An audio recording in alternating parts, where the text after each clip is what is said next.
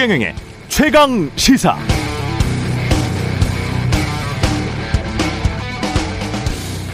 네, 코로나19로 인한 확진자 사망자 숫자 폭증하고 있습니다. 물론 한국만의 문제가 아닙니다. 전 세계적으로 이미 확진자 수 2억 7천만 명, 사망자 숫자는 530만 명에 달하고 있습니다. 공식적인 통계만 이 정도고요. 이것보다 훨씬 많을 것도 같습니다. 한국은 잘하고 있는가? 며칠 전 미국 워싱턴 포스트에 보도된 전 세계 195개국을 대상으로 한 세계 보건 안보 지수 평가 보고서가 나왔는데요. 여기서 한국은 9위를 차지했습니다. 특히 도시화 비율이 높아서 밀집해서 살고 있기 때문에 코로나 감염 위험이 크다. 이게 195개국 중 155위. 무역해서 먹고 사는 나라라서 무역 여행 규제를 심하게 못한다는 점 때문에 이 부분도 195개국 중 171위를 해서 전체 득수가 많이 내려갈 수밖에 없음에도 불구하고 이런 대외적인 상황은 구조적인 요인 때문에 그래도 9위를 했으니까요. 인구 밀집, 밀집도 무역 집중도 이런 어쩔 수 없는 요인들을 제외하면은 잘 싸워서 지금까지 버텨내고 있다. 이건 사실이긴 한데요. 그럼에도 불구하고 더 잘해야 되는 부문들이 있습니다. 이 보고서를 보면 직장인이 감염되면 유급 병가를 받을 수 있느냐 또는 의료 종사자들이 감염되면 이 사람들을 우선적으로 치료하는 시스템이 있느냐 등을 묻는 부문에서 195개국 중 194위를 했습니다. 195개국 중 194위. 거의 꼴찌한 거죠. 그리고 제약 실험실 경쟁력, 뭐 백신 같은 거 만드는 겁니다. 이 경쟁력 분야에서도 195개국 중 62위를 했습니다.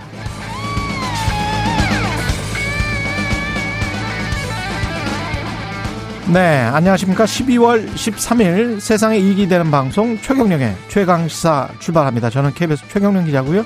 최경령의 최강시사 유튜브에 검색하시면 실시간 방송 보실 수 있습니다.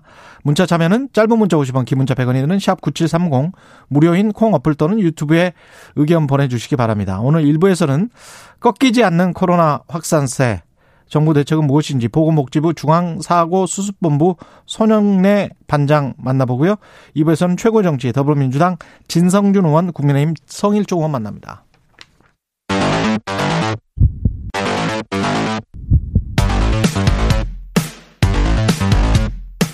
오늘 아침 가장 뜨거운 뉴스 뉴스 unboxing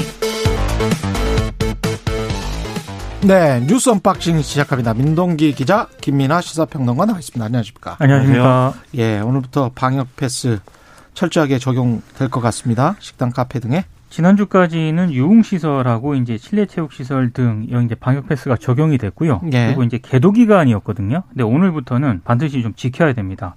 방역 패스 제도가 본격적으로 시행이 되는데요. 식당, 카페, 학원은 물론이고 영화관, 공연장, 독서실, 스터디 카페, 음. 박물관, 미술관, 과학관 등에도 방역 패스가 적용이 됩니다. 정부가 단속에 나서는데요. 만약에 지침을 준수하지 않지 않습니까? 그러면 과태료와 영업 중단 등의 벌칙을 부과할 예정입니다. 그리고 지침 위반한 사람들에게도 10만 원의 과태료가 부과가 되거든요.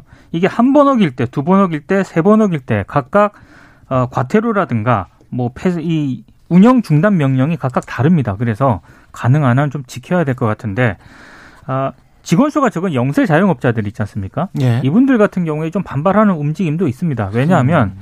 이 방역 패스를 직접 고객들에게 백신을 맞았는지 안 맞았는지를 체크하는 게 직원들이 해야 되거든요.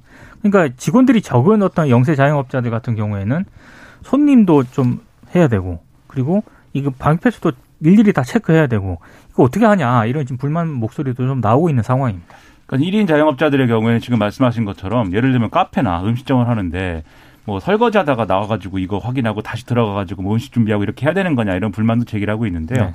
그나마 이제 수도권의 경우에는 지금 그래도 이 스마트 기기를 활용해가지고 QR 코드 찍는 거 이게 그래도 좀 일반화돼 있지 않습니까 그렇죠. 사업장에. 네. 그래서 이것에 의해서 접종 증명이 확인이 음. 되기 때문에 그나마 이 부분은 이제 괜찮은데 지방 같은 경우에는 이런 시설들이 구비가 안 되는 경우들이 있어요. 그래서 그런 지방 같은 경우에는 전화로 하거든요. 그 그 안심콜이라고 그러나요? 그 전화를 해가지고 이 이동 등록하는 거 있지 않습니까? 그걸 통해서 하는데 이런 곳들은 이제 지금 문제가 발생할 수 있는 소지가 상당히 있는 거죠. 그래서 이게 실제적으로 자영업자들에게 부담이 되고 미비한 측면이 있다고 한다면 방역 패스를 뭐 예외로 하거나 이럴 수는 없는 것이니까 그러면 적용 가능한 방식과 방법을 방역 당국이 어, 알려줘야 되겠고 그리고 알려주는 것을 해결 안 된다 그러면은 대안적인 방식을 좀 마련을 해줘야 되는 거거든요. 그런 부분에 있어서는 지금 상당히 좀 부족해 보이는데 음. 어쨌든 방역 패스는 오늘부터 적용이 되기 때문에 이 부분과 관련된 대책이 있어야 되지 않나 이런 생각입니다. 예. 이따가 손영래 반장이랑 자세히 좀 알아보도록 하고요. 이재명 후보는 윤석열 후보랑 비슷한 발언을 했네요. 그러니까 주말 동안 이제 대구 경북 지역을 방문을 했거든요. 그때 박정희 전두환 씨에 대한 경제 성과를 좀 평가를 하는 그런 발언을 했는데 이게 이제 주말 동안 내내 좀 논란이 됐습니다. 어, 지난 10일 대구에서는요, 박정희 전 대통령을 산업화 성과를 낸 대통령이다라고 평가를 했고, 어, 과오가 있긴 하지만 산업화로 경제 대국을 만든 공이 있다. 이렇게도 얘기를 했습니다.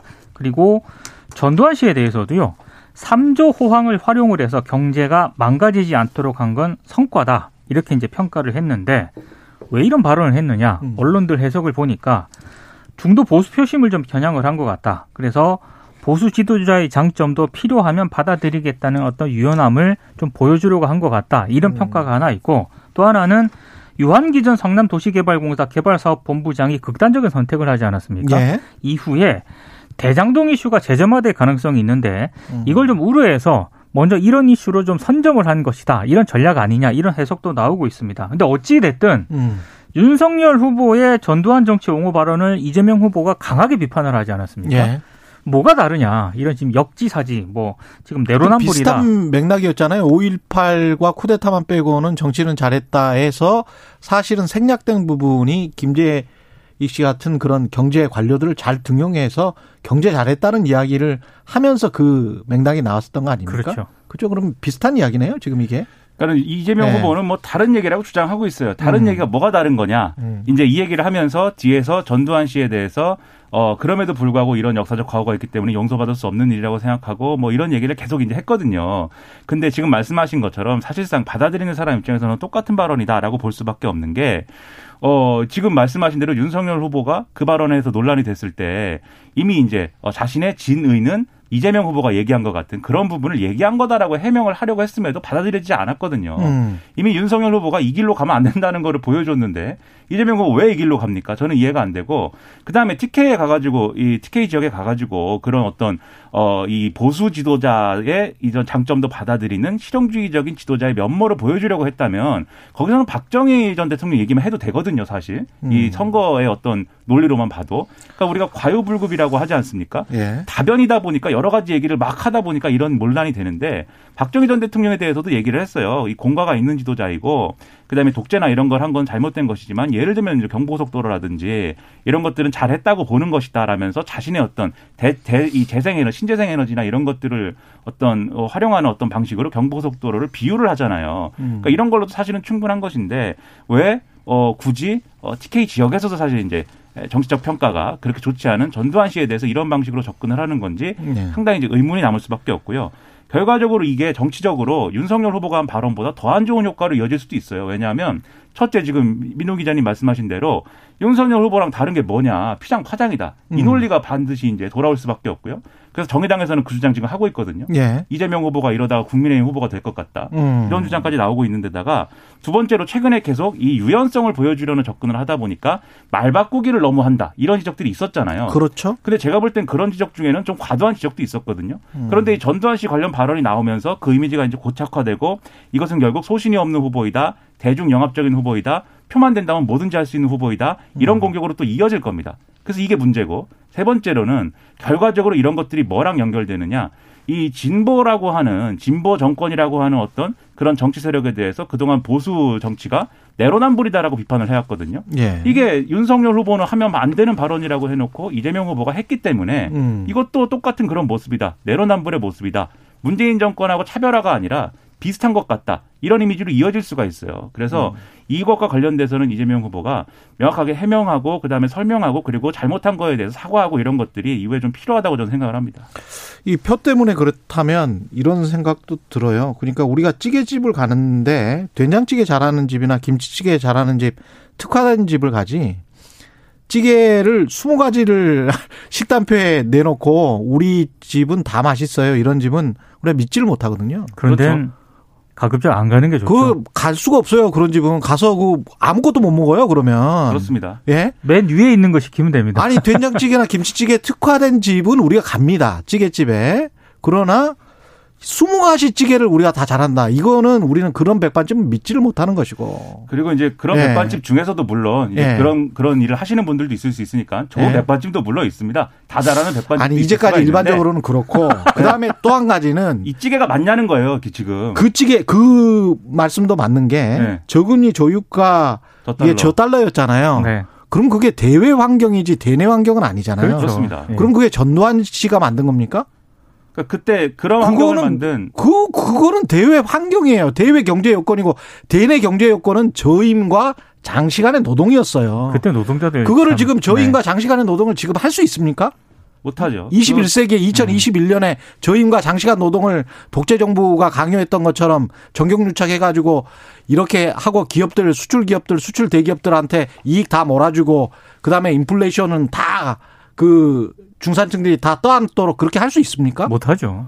그러니까 3저 호황이라고 얘기했지만 지금 말씀하신 것처럼 3저 호황은 국면을 만든 결정적인 사건들은 두 개잖아요. 이 오일 쇼크하고 플라자 합의지 않습니까? 예. 근데 그것들이 우리가 관여한 게 전혀 아니거든요. 아니 1985년에 플라자 합의 뉴욕 그 맨하탄에서 플라자 합의를 우리가 관여해서 만들었냐고요. 우리는 그것 때문에 있었어요. 일본이 꼬꾸라져서 그 이후에 지금 그때 수출흑자가 어마어마하게 났거든요. 네. 그리고 그때는 또 김재익 수석이 사망한 이후에요. 또. 예. 그러니까 이게 하나도 연관 관계가 없는 거예요. 왜 이러는지 모르겠습니다. 정말 분야 분야 부분별로 좀 제대로 이야기하고 표만 된다고 하면 아무 찌개 집이나 가는 게 아니라니까요. 유권자가 된장찌개가 제대로 끓여지고 맛있고 청국장이 제대로 돼야 그 집을 가는 것이지 아니면 파스타 집을 새로 차리든지 말이죠. 예. 다음으로 넘어가겠습니다. 예. 관련해서 또 그 파스타 이야기가 또 있네. 아니, 그 다주택자 양도세 중과 유예 추진? 이것도 이제 그 예. TK 지역 방문했을 때 나와서 이제 더 논란인 것 같은데요. 예. 다주택자 양도세 중과와 관련해서 이재명 후보가 1년 정도 한시적으로 유예하는 아이디어를 본인이 내서 당과 협의 중이다 이런 얘기를 했습니다. 근데 이게 한번 처음 나왔던 얘기는 아니고요.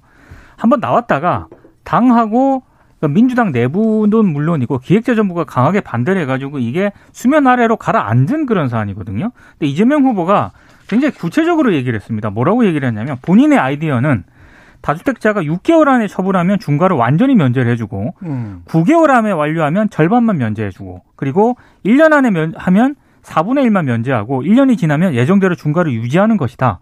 이렇게 얘기를 했습니다. 이, 이 부분에 대해서 당과 협의 중이다라고 얘기를 했는데 이게 약간 수면 아래로 내려앉았다가 이재명 후보가 언급을, 언급을 하면서 다시 갈등이 부각될 수도 있는 그런 상황입니다. 그러니까 이게 전체적인 이 부동산 세금에 대한 틀이 뭐냐를 따져봐야 돼요. 왜냐하면 저는 이제 양도세 중과를 이 기준을 이제 상향한 것도 그렇고 이 중과를 유예하자는 것도 그렇고 제가 가지고 있는 생각하고는 이제 차이가 많이 나서 이것을 제가 받아들이기는 어렵지만 그렇지만 뭐 제 얘기만 할 수 없는 거니까 예. 이렇게 얘기를 하려면 소위 말하는 이재명 후보와 민주당이 지금 최근에 이제 많이 얘기를 했던 이른바 이제 거래세는 좀 낮추고 보유세는 높이고 이런 게 음. 필요하다 뭐 이런 주장을 해왔잖아요. 그렇죠. 이게 양도소득세가 뭐 거래세냐에 대한 논쟁도 있지만 아무튼 그런 주장을 해왔으면 양도소득세를 이렇게 중과를 유예하자라고 할 거면 그러면 보유세를 어떻게 할 건지를 같이 얘기해야 되는 거 아니겠습니까? 음. 근데 이재명 후보 뭐라고 그랬냐면 지방을 다니다 보니까 종부세 중에 500만 원짜리 시골 운막을 샀더니 그것도 주택이라고 쳐서 이 가구라고 종부세를 중과하면서 억울하다고 하더라. 음. 라면서 일종의 핀셋 보완 가능성 이런 것들 열어놓았다라는 해석이 나오고 있거든요.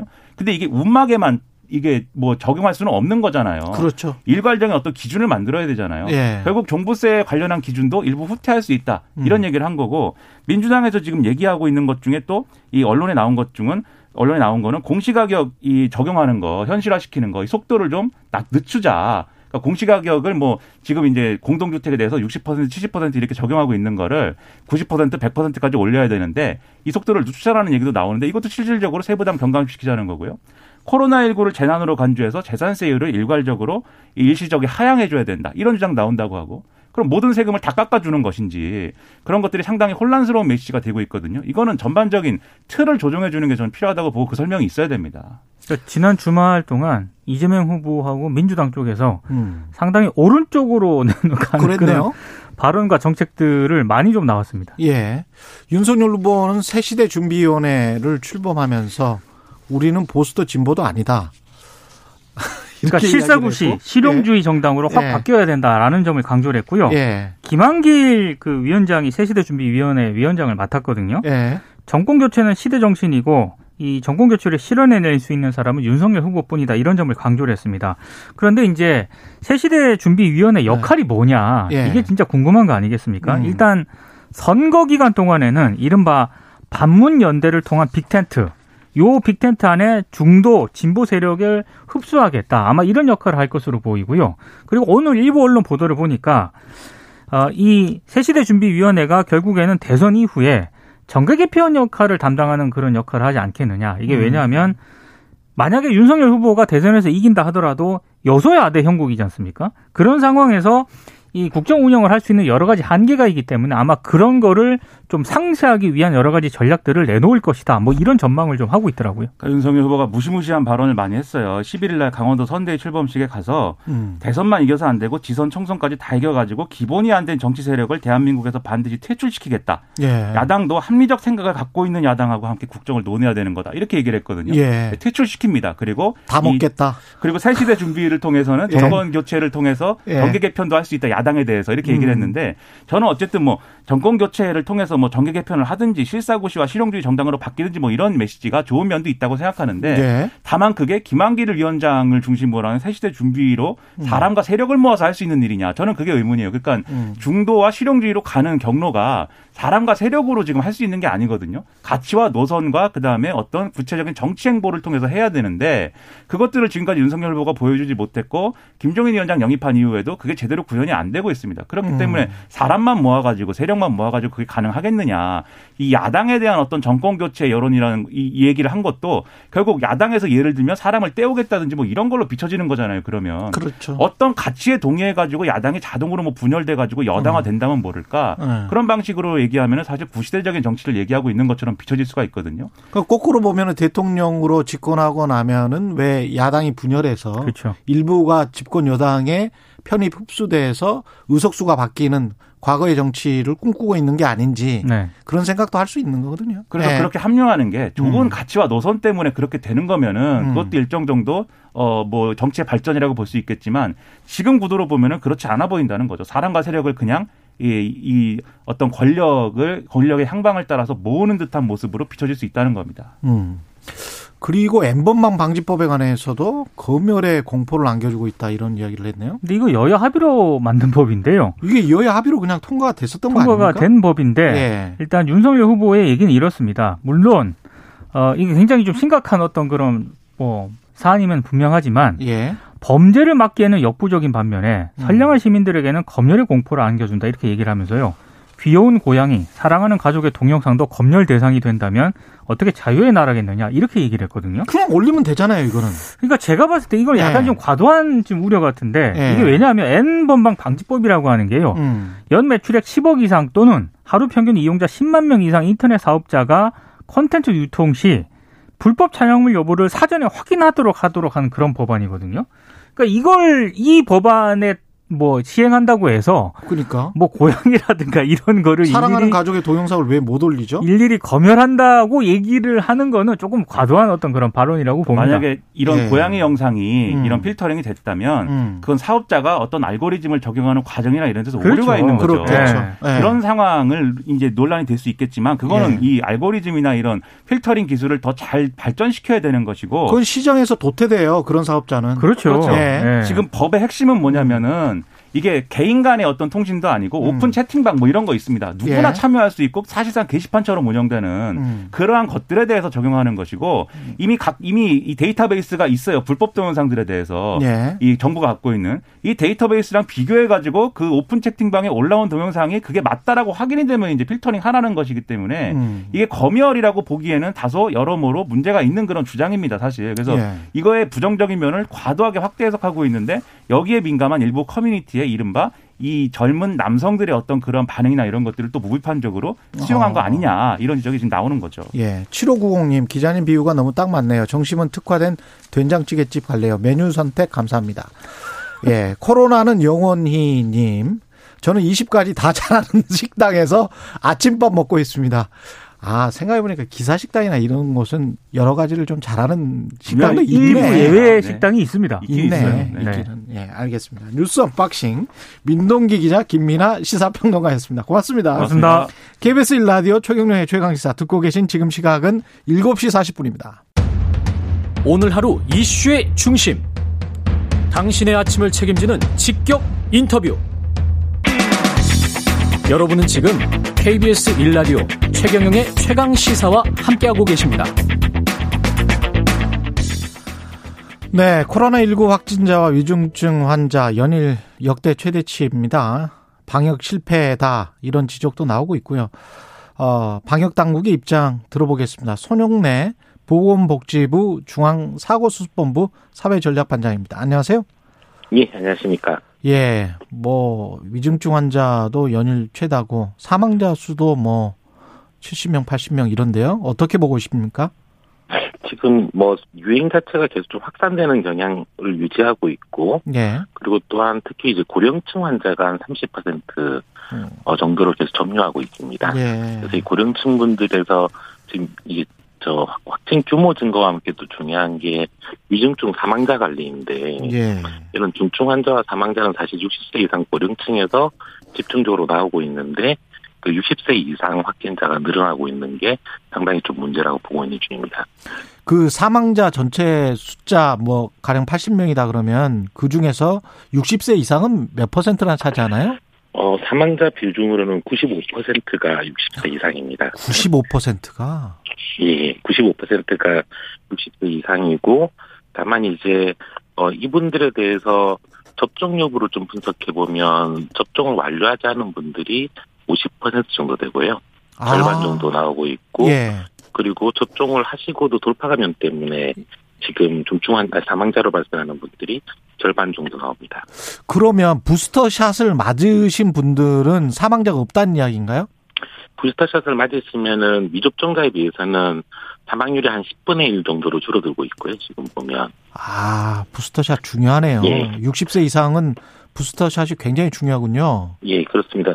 여전히 접종은 굉장히 중요해서 음. 이게 미접종자분들에 비해서 접종하신 분들은 사망률이 한 5분의 1로 줄어듭니다. 그래서 아. 60세 이상 확진자들 중에서 미접종자가 그렇게 많지는 않은데 예. 이 많지 않은 분들은 상당히 다수 분들이 중증 환자 사망자로 넘어가고 있기 때문에 그렇죠. 예, 어. 여전히 접종을 하시는 게 가장 중요한 대책 중의 하나입니다. 부스터 샷까지 완료한 60세 이상은 몇 퍼센트나 되나요, 지금? 지금 부스터 샷까지 완료하신 분들은 한 3% 내외 정도로만 지금 나타나고 있고요. 아, 3% 정도밖에 안 돼요? 예.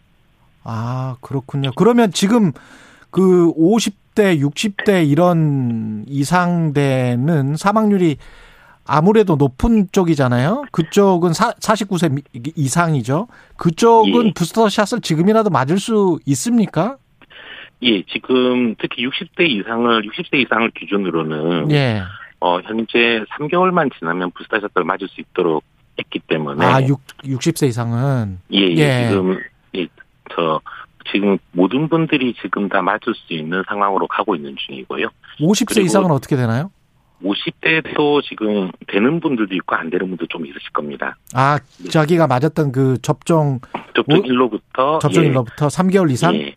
예. 예. 그리고 특히 60세 이상 같은 경우는 사전에 예약 같은 거 하실 필요 없이 예. 가까운 병원을 찾아가시면 바로 접종이 가능하도록 지금 12월 한 달간 운영을 하고 있는 중입니다. 아, 60세 이상 부스터 샷을 뭐 예약이나 이런 거 할 필요 없다. 그냥 가서 예. 맞으면 된다. 예. 예. 예. 아, 지금 좀 심각하게 지금 받아들일 수밖에 없는데 이게 방역 팩스는 확대를 했습니다. 오늘부터. 그러면 또 이게 효과를 좀 보려면 또 한 4주 정도 기다려야 될 거 아니에요? 예, 일단 오늘부터 벌칙이 정식으로 적용되는 것이고 예. 확대 자체는 지난주부터 좀 하고 있었기 때문에 예. 그리고 지난주부터 저희가 이제 수도권과 비수도권의 사적 모임 규모를 좀 같이 줄여주고 있기 때문에 음. 지금 기대컨대는 금주 정도부터는 어느 정도 이 고령층 환자들과 중증 환자 쪽에 지표들이 좀 완화될 수 있을지를 좀 유심히 보고 있는 중입니다. 음, 지금 영업 시간 제한도 논의가 됐었죠? 어, 예, 뭐 방역 강화의 한 일환으로 논의는 되었지만 어, 최종 대책에서는 빠졌어요. 예, 예, 예, 이 부분들이 워낙 또 어, 민생 경제 영향이 크고 음. 또 하나 지금 그 아까 말씀드린 것처럼 중증 환자 사망자 발생에 지금 가장 큰 문제 요인이 고령층 환자가 많아지면서 그렇죠. 절반 정도는 미접종하신 분들, 예. 절반 정도는 접종 완료 돌파 감염이라서 예. 좀 가장 중요한 대책 중에 하나는 어 이 미접종자분들에 대해서는 방역 패스를 좀 확대해서 음. 가급적 접종을 안 받으신 분들이 사람이 다수 모이는 공간을 좀 안 가도록 하는 조치를 취하게 된 것이고요. 그리고 그렇구나. 접종 완료 돌파 감염에 대해서는 음. 이른바 3차 감염, 불스타샷을 지금 서둘러서 지금 진행을 하고 있는 중입니다. 그래서 그렇군요. 우선 이 대책들부터 좀 집중하면서 더 상황이 악화되면 그때는 어 좀 이래 일괄적인 어 상당히 그 사회경제 피해는 크지만 영업시간 제한 등을 좀 검토하겠다라고 했던 결정이었습니다. 그렇군요. 지금 저 현재 백신 확보는 충분합니까? 이렇게 3개월로 당겼는데 부스터샷 같은 예, 경우에? 그렇습니다. 예. 지금 백신 자체는 이미 어 필요했던 그 양보다 어, 몇 배 정도 지금 이 계약을 해놓은 상태이기 때문에 예. 현재 이제 제가 mRNA 백신 중심으로 진행하고 있는 지금 접종에서 파이자나 모더나 쪽의 공급량은 충분한 음, 그렇군요. 이, 앞으로, 아까 특히 이제 부스터샷 60세 이상은 3%밖에 안 된다고 말씀을 하셔서, 그러면 앞으로도 사망자나 확진자 아, 숫자가 급격하게 증가되겠네요. 어떻게 예상하십니까? 지금 아까 말씀드린 것처럼 이제 금주 상황이 중요하다고 보고 있습니다. 예. 어느 정도 어 지금 3차 접종률은 꾸준히 올라가고 있어서 특히 60세 이상 분들의 3차 접종률은 이제 30%를 넘었고 아 거기는 30%를 넘었고 예, 예. 계속 올라가는 추세입니다. 그리고 음. 그리고 이제 방역 패스 등을 통해서 아까 미접종 고령층들이 사망자의 한 절반 정도를 차지하고 있다 그랬는데 예. 이제 이 미접종 고령층이 얼마나 좀 잘 방어될 보호될 것이냐 하는 것도 상당히 좀 중요할 거라고 보고 있습니다. 이런 효과들이 금주부터 좀 어떻게 나타날지가 상당히 중요할 거라고 보고 있는 중입니다. 예. 근데 지금 성인 90%가 넘게 백신을 접종했는데 그러면 그 사망자랄지 위중증 환자가 나머지 10%에서 많이 발생한다는 그 말씀이신가요? 예, 그렇습니다. 그러니까 미접종 인구는 지금 성인 기준으로 10% 이하인데요. 예. 특히 60세 이상을 기준으로는 한 8%대입니다. 아. 근데 말씀드린 것처럼 사망자는 절반이 지금 미접종 하신 분들입니다. 절반 정도가. 그렇군요. 중증 환자도 절반 정도가 미, 접종 하신 분들이니까 음. 사람 수는 되게 작지만 이분들이 감염되면은 접종 완료한 분들에 비해서는 중증화율이나 사망률이 워낙 높기 때문에 음. 절반 정도를 점유하고 계시는 거죠. 예. 아, 2647님이 60세 이상도 병원 가도 접종해 주지 않습니다. 매스컴과 거리가 있습니다. 이런 말씀 하셨는데요? 일단 지금 저희가 조치는 어, 가까운 병원에 가시면 접종을 할 수 있도록 다 조치를 해놓은 상태이고. 이 민간 병원에도? 예, 예. 예. 아마 이게 예방접종 자체를 아마 그, 저, 보유하고 있는 자녀량에 따라서 좀 있을 거라고 아. 보고 있는 중입니다. 그게 지금 전화는 한 번은 해보고 가셔야 되겠네 그러면. 예, 그게 예. 좀 안전합니다. 병원별 재고량 자체가 없을 때가 좀 있을 거라고 보고 있어서. 예.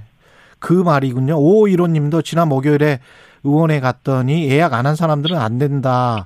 백신이 없다고 하던데 이런 이야기를 하셨거든요. 그러니까 그 해당 병 의원에 백신이 없는 경우도 있으니까 전화는 좀 해보고 가셔야 되겠습니다. 예, 근처에서. 다만 저희가 예. 백신이 좀 폐기될 걸 각오하고 음. 지금 의원들의 동네 병원들의 백신 공급량을 지금 늘리고 있는 중입니다. 예. 예. 그렇 그렇다 보니까 아마 조금씩 나아질 거라고 보고 있고 이렇게 없는 상황들은 예. 다만 좀 걱정은 그렇게 되면 폐기는 좀 늘어날 수도 있다고 지금 보고 있는 중입니다. 음. 이게 한 병을 따면 한 명만 한 명만 맞는 게 아니라 여러 명이 맞을 수 있는데 그렇죠.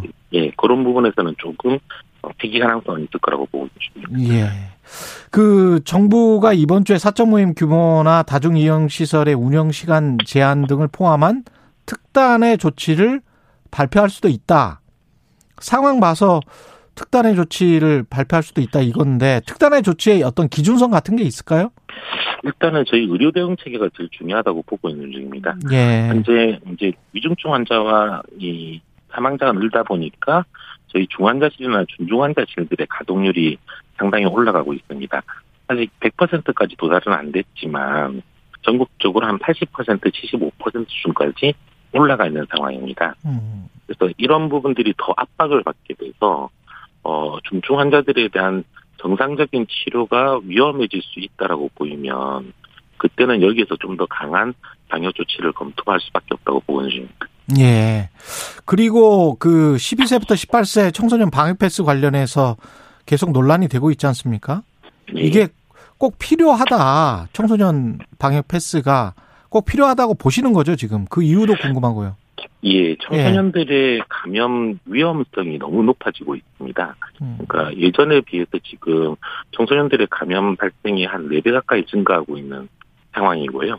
특히 이게 성인들의 경우에는 지금 대규모 집단 감염들은 잘 발생하지 않고 작은 접촉으로 작은 감염들이 발생하고 있는데 네. 이게 소아청소년 쪽은 밀집된 곳을 중심으로 학교나 학원 이런 곳을 중심으로 어, 한번 전파되기 시작하면 큰 규모로 지금 전파가 되고 있는 중입니다. 음. 그러니까 이게 아마 이게 예방 접종률도 낮고 대신에 감염 위험성은 이 일상 회복에 따라 너무 높아지다 보니까 이렇게 문제가 발생하고 있다고 보고 있고 예. 따라서 지금은 워낙 감염될 위험성이 높기 때문에 음. 가급적 밀집 시설들에 대해서는 어, 최대한 좀 접종자 중심으로 어, 이 밀집되게 해서 음. 이 감염을 좀 차단하는 보호 조치가 시급하다고 보고 있는 중입니다. 예.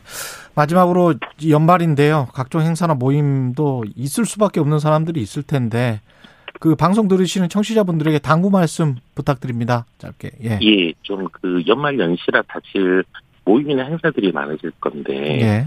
어, 좀 최대한 좀 그 불필요한 모임이나 행사는 좀 자제해 주시면 대단히 감사하겠습니다.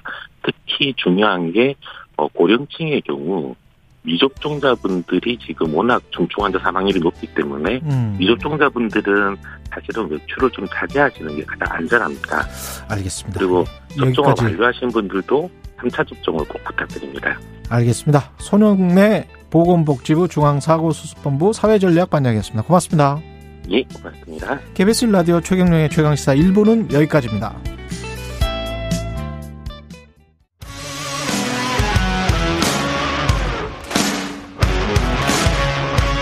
오늘 하루 이슈의 중심 최경영의 최강 시사.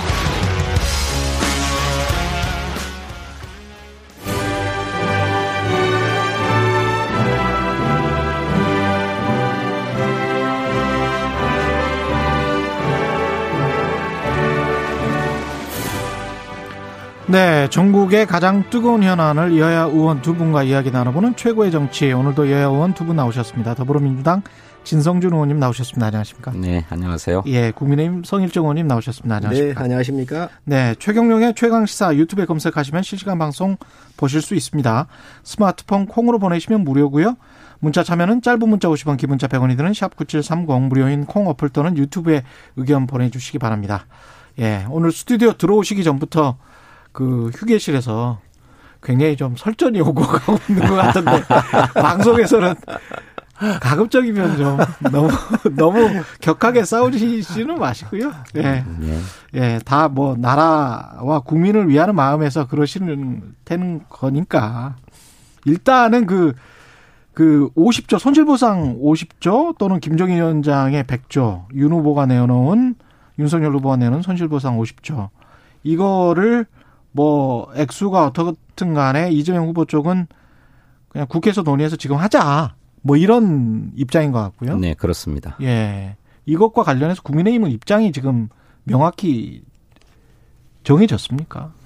제가 볼 때는 이 손실 보상에 대한 음. 45%의 국민들이 지금 어 나락으로 떨어진 거잖아요. 그럼요. 어, 예. 그렇기 때문에 이 분들에 대해서 우리가 아, 어, 경제 활동을 할 수 있도록 음. 다시 이 회복을 시켜줘야 되겠다, 희망을 드려야 되겠다 이 이야기잖아요. 예.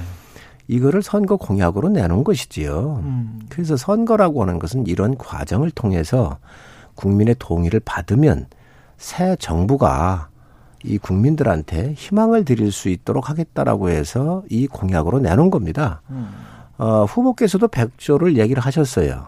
윤 후보께서도 예. 50조에는 직접 지원과 50조에 대해서는 간접적인 금융 지원을 통해서 하겠다 이렇게 얘기를 아, 하셨고. 아, 그래, 그렇게 해서 100조를 이야기 그렇습니다. 이미 예. 100조를 말씀을 드렸습니다. 음. 김종인 비대위원장께서 직접 지원하는 50조만 가지고 되겠느냐. 음. 좀더 100조까지는 생각을 해야 되겠다. 이런 말씀을 하신 거죠. 예. 제가 여러 가지를 한번 지켜 이제 떠들어 봤습니다. 근데 천상 이제 예산의 지출 구조라든지 또 부족하면 국채를 발행할 수밖에 없을 텐데 이재명표 예산을 짠다 그러면서 6조 원에 이뤘었던 지역 화폐를 30조까지 늘려놨었거든요. 이번 이번에 늘렸단 말이죠. 예. 또 뉴딜 같은 데야 또 한 30조가 있어요. 음. 그래서 이런 부분들을 또 음, 다른 예를 예를 들면 SOC 예산을 한 10%든 20%든 좀 그 다음 년으로 수년을 하면서 좀 땡겨 쓴다든지 여러 가지 방법을 하면은 어, 예산도 상당히 어, 구조 조정을 하면서 일정 부분 있을 수 있다라고 생각을 합니다. 그런데 의원님 그것을 언제 한다는 말씀입니까? 새 정부. 아니 뭐새 정부에서 해야죠. 새 정부 윤석열 후보가 50조 원 마련을 위해서 최대한 빠른 추경 편성이 필요하다 이렇게도 발언하지 않았습니까? 언제 한다는 말씀입니까? 자, 아니 정권 새로 잡으면 인수위 과정을 통해 가지고 바로 요청을 하면 됩니다. 네, 지금 하지 말고. 아, 이 자체가 국민적인 그러니까, 자 아니 아니. 그러니까 진정성이 없다는 것입니다. 왜 진정성이 의원님 없습니까? 말씀하시는 것처럼 왜 없습니까? 지난 2년 동안 자영업 소상공인들이 그 정부의 방역 대책으로 인해서 희생과 고통을 겪어야 했지 않습니까? 그런데 지금 다시 확진자가 폭증하고 있고 오미크론이라고 하는 변이 바이러스가 생겨가지고 특별 방역 대책이 지금 시행되고 있잖아요. 이게 얼마나 장기화될지 모르기 때문에 지금 당장 지원이 필요하다. 라고 하는 것 아닙니까? 내년도 예산안에 이러저러한 어, 소상공인 자영업자 지원을 위한 예산이 편성됐지만 지금 이런 확진자 폭증 상황이나 장기화될 거다라고 하는 상황까지 감안되지 않, 않았지 않습니까? 그렇기 때문에 지금 시기에서 대규모 추경이 필요하다라고 하는 얘기들이 나오는 것 아닙니까? 그렇다면 새 정부가 출범하려면 5월 10일 날 출범하게 되는데 그때 추경 논의해가지고 언제 추경을 편성해서 지원하겠습니까? 앞으로 추경이 지원될 때까지 한 6개월 이상을 어떻게 버티라는 말씀입니까? 그러니 진정성이 없다는 겁니다. 이거는 저희들이 무슨 저작권 주장하지 않겠습니다. 윤석열 후보가 50조 원이 필요하다는 얘기를 먼저 했고 또 김종인 총괄위원장이 100조는 돼야 된다는 말씀 하셨으니 그런 잘 생각하셨다고 생각합니다. 그런 저 선도적인 제기를 하셨으니까 지금 당장 논의해서 최대한 빠른 시간 내에 추경을 편성해서 지원하자는 것입니다. 여기에 선거 전략을 개입시킬 이유가 뭐가 있습니까? 정치적 유불리를 떠나서 국민을 위한 일이니까 하십시다. 그러면 국민의힘이 선도적으로 제기했다라고 하는 성과 공은 가져가실 수 있을 거예요. 그러니 미루지 말고 지금 하면 되지 않습니까? 윤석열 후보도 그렇게 얘기하고 있고요. 자, 지금 그 말씀을 하셨는데 저 정기 국회에서 예산안 통과된 게 언제죠? 지지난주 아닙니까? 그렇습니다. 얼마 안 됐습니다. 예. 이거 1월 1일 넘어가면 풀어야 합니다. 그때 네. 풀면 됩니다. 그리고 충분합니다. 일단은 우선. 거기에 충분하지 않다는 것 아닙니까? 아 그렇습니다. 저도 그 뭐그 그 말은 동의를 하는데 네. 상황 변화가 왔기 때문에 그거에 대해서 더 필요하면 더 할 수 있다 그러고 근본적 인식 구조는 오, 어, 이 45% 50%에 이르는 이 국민들한테 빨리 회복할 수 있도록 더 지원을 해야 되겠다라고 하는 거에 대해서 선거 공약을 내놔서 하자고 하는 건데 일단은 저는 민주당이 오히려 선거 공학적으로 지금 현재 이것을 접근하고 있다고 생각을 해요. 그게 왜 선거 공학입니까? 자, 야당이 50조 원 정도를 더 지원하자고 그러니까 민주당에서는 그걸 또 빨리 풀자고 그러거든요. 근데 예산안 통과된 게 엊그제예요. 그래서 이 예산안 어차피 1월 달 가면 풀게 돼 있습니다. 그거 풀고 그리고 또 선거를 통해서 심판을 받는 그 과정이에요. 자, 의원님. 그렇기 때문에 이 과정은 우리가 그 이후에 선거 치르고 나서 하면 큰 문제가 없습니다. 그래서 진정성이 없다는 지금, 말씀이고요. 지금 여당은 무슨 얘기냐. 이 돈을 빨리 끌어다가 어쨌든 빨리 돈을 풀어가지고 여러 가지 문제를 해결하고 선거에 도움이 될 거라고 생각하기 때문에 이 선거에 빨리 하자고 하는 것 같은데 그건 그렇게 급한 게 아닙니다. 그래서 우선 지금 책정돼 있는 내년도 예산부터 순차적으로 집행을 해가도 문제가 없을 거고요. 또 앞으로 큰 상황 변화가 있으면 그때그때 가가지고 여야가 합의하면 될 일입니다. 음. 그렇기 그, 때문에 그러면 그야말로 매표를 위해서 50억, 50조, 100조를 말씀하신 것이나 다름없다는 말씀 같은데 후보는 근데 빨리 해도 괜찮다고 그러지 않았어요? 지금 빠른 추경 편성 필요하다 이렇게 얘기했어요. 빠른, 빠른 추경 편성 얘기를 하셨는데 예. 그거는 지금 현재 정기 예사 정기 국회에서 했었던 부분을 우리가 가면 되고요. 예. 또 만약에 급하면 예.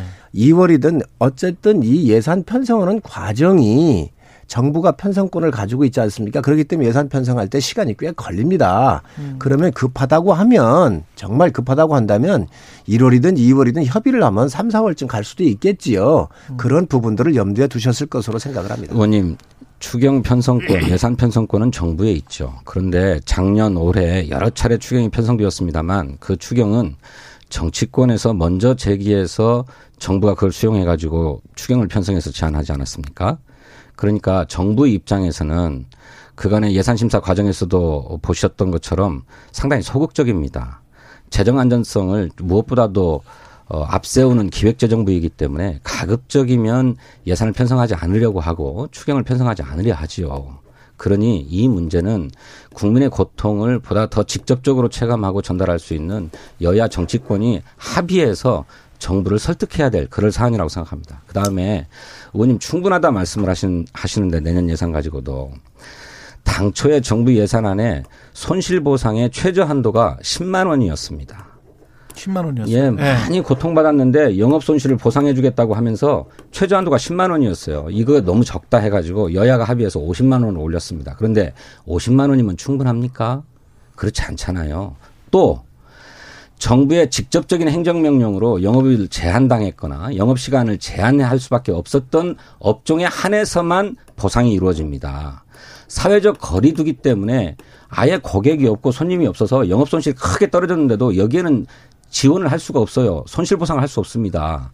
그런데 뭐가 충분합니까? 이런 부분들에 대해서도 정치권이 보상할 수 있도록 해야 된다고 저는 생각합니다. 자, 진 의원님. 그러니 한시가 급한 일이죠. 자, 진 의원, 진 의원님 말씀하셨는데 충분하다라고 하는 말을 지금 오해하시면 안 됩니다. 12월 달에 통과된 이 예산이 1월부터 나가기 때문에 기간적으로는 이걸 나가는 게 충분하다는 얘기고 금액이 부족하기 때문에 50조 원 이상을 더, 더 증액을 해가지고 이분들한테 지원하자는 거잖아요. 부족하기 때문에. 그래서 금액이라고 하는 거와 기간이라고 하는 말을 구분을 해서 주시기를 바랍니다. 그래서 기간적으로는 우리가 연말에 통과시켜 놓은 이 예산이 있기 때문에 1월부터 바로 집행이 가능해요. 그렇기 때문에 기간적으로는 우리가 여유가 있다는 말씀이고 금액적으로는 지금 여든 야든 다 부족하다는 걸 알고 있지 않습니까? 그런데 이게 50조 원인지 100조 원인지 이런 부분은 협의를 한번 하시자고요. 아니 손실 보상의 대상이 제한되어 있다는 말씀이에요. 아까 말씀드렸던 아니, 당연하지요. 것처럼 당연하지요. 손실 보상을 받을 수 있는 자영업자는 정부가 직접 명령을 내려가지고 영업 시간을 몇 시까지로 제한해라. 또 아예 영업을 하지 마라. 이런 음. 명령을 받은 업종에 대해서만 손실 보상이 이루어집니다. 그런데 정부의 일반적 방역 수칙으로 사회적 거리두기를 계속 강조해 보지 않았습니까? 이 사회적 거리두기 때문에 길거리에 다니는 손님이 없고 또 식당에 가는 손님이 없는 이런 업종의 경우에는 손실보상을 전혀 못 받아요. 이거는 내년도 예산에도 편성돼 있지 않습니다. 그래서 전년도 그런데 뭐 충분하고 자, 뭐 기간을 말씀을 하십니까? 왜 전년도에 전년도나 아니면 이거를 증명해낼 수 있는 그러한 그 지방 정부라든지 아니면 국세청의 이런 자료만 있다 하더라도 이런 부분들에 서 지원을 하자라고 하는 게 50조를 추가하면서 내놓은 아닙니다. 꼭 어떤 한정되어 있는 그러한 업종 말고 이러한 어 코로나로 해서 인해서 피해를 보고 있는 사람들이 지방 정부나 국세청에 신고했었었던 그러한 기록만 있더라도 50% 정도에서는 먼저 지급을 하고 그 이후에 정산을 하자라고 해서 이러한 부분도 지원하자고 해서 50조 속에 포함이 돼 있는 부분인데 이러한 부분들이 돈이 부족하면 더 증액할 수 있다라고 하는 것이 김종인 비대위원장의 말씀이시죠. 김종인 위원장의 말씀입니까? 윤석열 후보의 말씀은 네. 아니고 그 좋은 생각입니다. 저 그렇게 해야 된다고 생각합니다. 음. 어, 코로나 이전 상황의 영업 실적과 코로나 이후의 영업 실적을 비교해서 영업 손실이 발생한 부분에 대해서는 100% 보상해야 된다고 생각합니다. 네. 그리고 그 업종이 저희가 요구했었던 아닙니다. 그 그게. 그 업종이 음. 어저 행정명령을 직접 받은 업종 상관없이 사회적 거리두기로 인해서 코로나로 인해서 어, 영업 손실이 발생한 업종은 다 지원해야 된다고 생각합니다. 그리고 예. 또 말씀하신 것처럼 선 지원하고 후 정산하자라고 하는 말씀도 옳은 말씀이에요. 그렇게 해야 된다고 생각합니다. 근데 그걸 미룰 이유가 뭐 어디 있습니까? 근데 왜 그러면 우리 국민의힘이 그런 입장을 아니, 가지고 자, 있고 국민의 그런 입장이니 지금 당장 협상하십시다. 자, 국민의 힘이 지속적으로 요구한 것을 왜 그동안 안 받았습니까? 이거 계속 우리가 욕을 했어요. 심지어 텐트를 치고 단식까지 하면서 욕을 했습니다. 아니, 정부가 왜 재정 안정성을 들어서 계속 반대해 왔지 않습니까? 아, 그럼 정부는 이 정부 이, 설득해야죠. 아, 그러면 여권이 책임져야지요. 왜 여, 여권만의 책임입니까? 아, 여당 정부 여당이 책임지는 거 아닙니까? 물론 열심히 노력해야 되겠습니다만 역시 국민의힘은 그간에 재정 안정성이 굉장히 중요하다는 말씀을 계속하면서 저희들이 뭐라고 그랬습니까? 현금 살포하려고 한다. 선거를 겨냥한 선심성 현금 살포다 이렇게 주장하지 아니, 않았습니까? 언제 야당 의견 들어 아니 잠깐만요, 진 의원님. 이제라도 합의해서 추진하시자고요. 자, 야당의 의견 언제 그렇게 존중했다고 알겠습니다. 지금 와서 그런 얘기를 하십니까? 아니, 않습니까? 우리 예, 우리 국민의힘에서는 국민의힘에서는 지금까지 예. 이러한 업종들에 대해서 부족하니 음. 정말로 많이 지원하자는 얘기를 끊임없이 요구를 했습니다. 그런데 그걸 안 들은 게 정부 여당입니다. 지금 와가지고 우리 당이 50조를 비롯해 50조 정도 비롯해서 필요하면 더 추가해서 선거가 어, 선거를 통해서 국민의 동의를 받아가지고 지원하겠다고 그러니까 지금 써 와 가지고 아 이거 빨리 주자라고 지금 저 민주당이 치고 나온 거예요. 이거야말로 이거야말로 정말 정쟁이라는 거고요. 아니 그럼 자, 그럼 나중에 할 일을 지금 왜 공약하십니까? 지금 아니, 필요하니까 하자는 말씀 그거를 아닙니까? 국민적 동의를 받는 것이고 작년도에 우리가 예산안이 아, 올해 예산안이 통과가 됐기 때문에 1월부터 나갈 거 아닙니까? 우선 나가고 음. 필요하면 우리가 정권 잡아서 하겠다는 거예요. 새 정부에서. 새 정부에서 해야 되겠다. 그렇습니다. 하시자고요. 예, 아니 그 하자고 하는 게 정쟁이라는 거예요. 그거 그거 하라는 게 정쟁이라는 거예요. 예, 예. 어떤 정부든 새 정부에서 해야 되겠다 는 말씀이고 지금 해야 된다라는 말씀이었습니다. 그 대구 경북 지역 순회 중인 이재명 민주당 후보 전두환 씨에 대해서 윤석열 후보랑 비슷한 이야기인 것 같은데요. 국민이 맡긴 총칼로 국민 생명 해치는 행위는 용서할 수 없는 중대 범죄지만 경제가 아, 제대로 움직일 수 있도록 한 건 성과가 맞다. 어, 이건 뭐 내놓은 안물 아니냐 이런 언론의 비판이 자연스럽게 나오는데 어떻게 보십니까? 윤석열 후보의 발언하고는 다른 얘기라고 저는 생각합니다만 음. 어, 어쨌든 저 개인적으로는 뭐 불필요한 말씀이었다 이렇게 생각합니다. 예. 그런데 윤석열 후보는 쿠데타와 5.18만 빼면 전두환이 정치, 정치 잘했다고 잘했다. 하는 평가가 많다 이런 얘기를 했어요. 그런데 윤석열 저 이재명 후보는 아까 말씀하신 것처럼 어 국민이 맡긴 총칼로 국민 생명을 해친 행위는 어떤 이유로도 용서될 수 없다. 음. 이렇게 얘기했죠. 중대 범죄다. 그래서 음. 존경받을 수 없는 어, 정치인이다. 이렇게 얘기를 했죠. 다만 그 정권도 공과가 있다. 음. 그 중에 삼저 호황이라고 하는 세계적인 경제 환경을 이용해서 경제가 지속적으로 성장할 수 있도록 한 것은 평가돼야 된다. 이런 말씀입니다. 그러니까 진영 논리에 사로잡혀서 모든 것을 다 잘못했다. 또 모든 것을 다 잘했다. 이렇게 얘기할 게 아니라 공은 공대로 관은 과대로 평가돼야 한다는 말씀이지 음. 윤석열 후보처럼 무슨 쿠데타나 광주 학살 빼고는 다 잘했다. 이런 얘기가 아니죠. 그러니 거두절미하고 발췌해가지고 그것만 막 해서 뭐 똑같은 거 아니냐 이렇게 얘기하는 건 과도한 비판이라고 생각합니다. 참, 저, 이재명 후보의 가벼운 입이 문제지요. 일관성이 있습니까, 지금? 아침에 한 얘기 틀리고 저녁에 하는 얘기가 틀립니다. 한두 가지 아니지 않습니까? 존경하는 박근혜 대통령 했다가 존경하는 줄 알았더니 진짜 존경하는 줄 알았다. 존경한다고 얘기하니까 정말 존경하는 줄 아는, 아는가 보다. 이렇게 얘기를 하시질 않나. 정말 있을 수 없는 이런 그 여러 가지 말들이 조변석계로 변하고 있습니다. 이, 이걸 누가 믿겠습니까? 아니, 지금 우리 진 의원님 말씀 주셨는데, 뭐, 어, 전두환 쿠데타 아, 쿠테, 쿠데타와 5.18을 빼면 경제는 잘한 부분에 대해서 인정할 수 있는 거 아니냐라고 윤석열 후보가 얘기한 거 언제 맞습니다. 경제 언제 경제라고 얘기했어요. 그 당시에 사람을 잘 잘했다라고 얘기했죠. 아닙니다. 사람을 잘 쓰면 잘 쓰면 사람을 인재를 골고루 잘 쓰면 경제 같은 경우 잘하더라 이렇게 얘기를 했는데 지금 그렇게 그 전두환 대통령 비난하고 5.18 현장에 가가지고 발로 그걸 밟고 넘어갔었던 그런 후보가 또 표를 앞에 두고 가가지고 3조 호황을 잘 이용한 것은 잘했다라고 또 얘기를 했다, 했더라고요. 그런데 저는 그 평가가 옳다고 봅니다. 이번에. 이번에 평가한 거 옳다고 봅니다. 그러면 광주에 갔었을 때의 언행하고는 같은 땅에서 벌어지고 있는데 국가 지도자가 그렇게 하면 되겠습니까? 일관돼야지요. 성의원님, 일관돼야지요. 후보의 발언은 지금 그런 게 아니었습니다. 지금 아이 뭐 그냥 이렇게 대충 이렇게 해가지고 물타기 하려고 하지 마십시오. 아이 그건. 지금 전 의원님은 그렇게 얘기를 하시겠죠. 그래서 국가 지도자는 일관성이 있어야 된다. 지금 너무 일관성이 없다. 이 지역에 가서 이야기하고 저 지역 가서 저, 저, 또 다른 얘기하면 되겠습니까? 저는 진짜 국가 지도자로서 지금까지 언행으로 봤었을 때 너무 불일치하다. 아니 저 말씀드립니다. 이재명 후보가 어떤 이유로도 용서될 수 없는 중대 범죄다 이렇게 규정했습니다. 그러면 그렇게 네? 계속 가시면 됩니다. 그러니까요. 그 점도 분명하게 했다는 점을 말씀드리는 네. 것이고. 그러면 그 견지를 계속 가셔야지. 다만 네. 우리 국민의힘이 문재인 정부의 모든 것이 다 잘못됐고 정권을 심판해야 되고 교체해야 되고 하는 것과 똑같이 어떤 정권도 모두 잘못한 것만 있을 수는 없는 것이다. 잘한 것은 잘한 것대로 평가되어야 된다라고 하는 점을 말씀드리는 거예요. 그것이 객관적이고 사실에 입각한 평가 아닙니까? 진영 논리에 사로잡히지 말자라고 하는 정치적 유연성을 보인 거라고 생각합니다. 자기가 잘하면 유연성이고 뭐 유리하면 불리하면 뭐 유연성이 아닌데 박정희 대통령도 그렇습니다.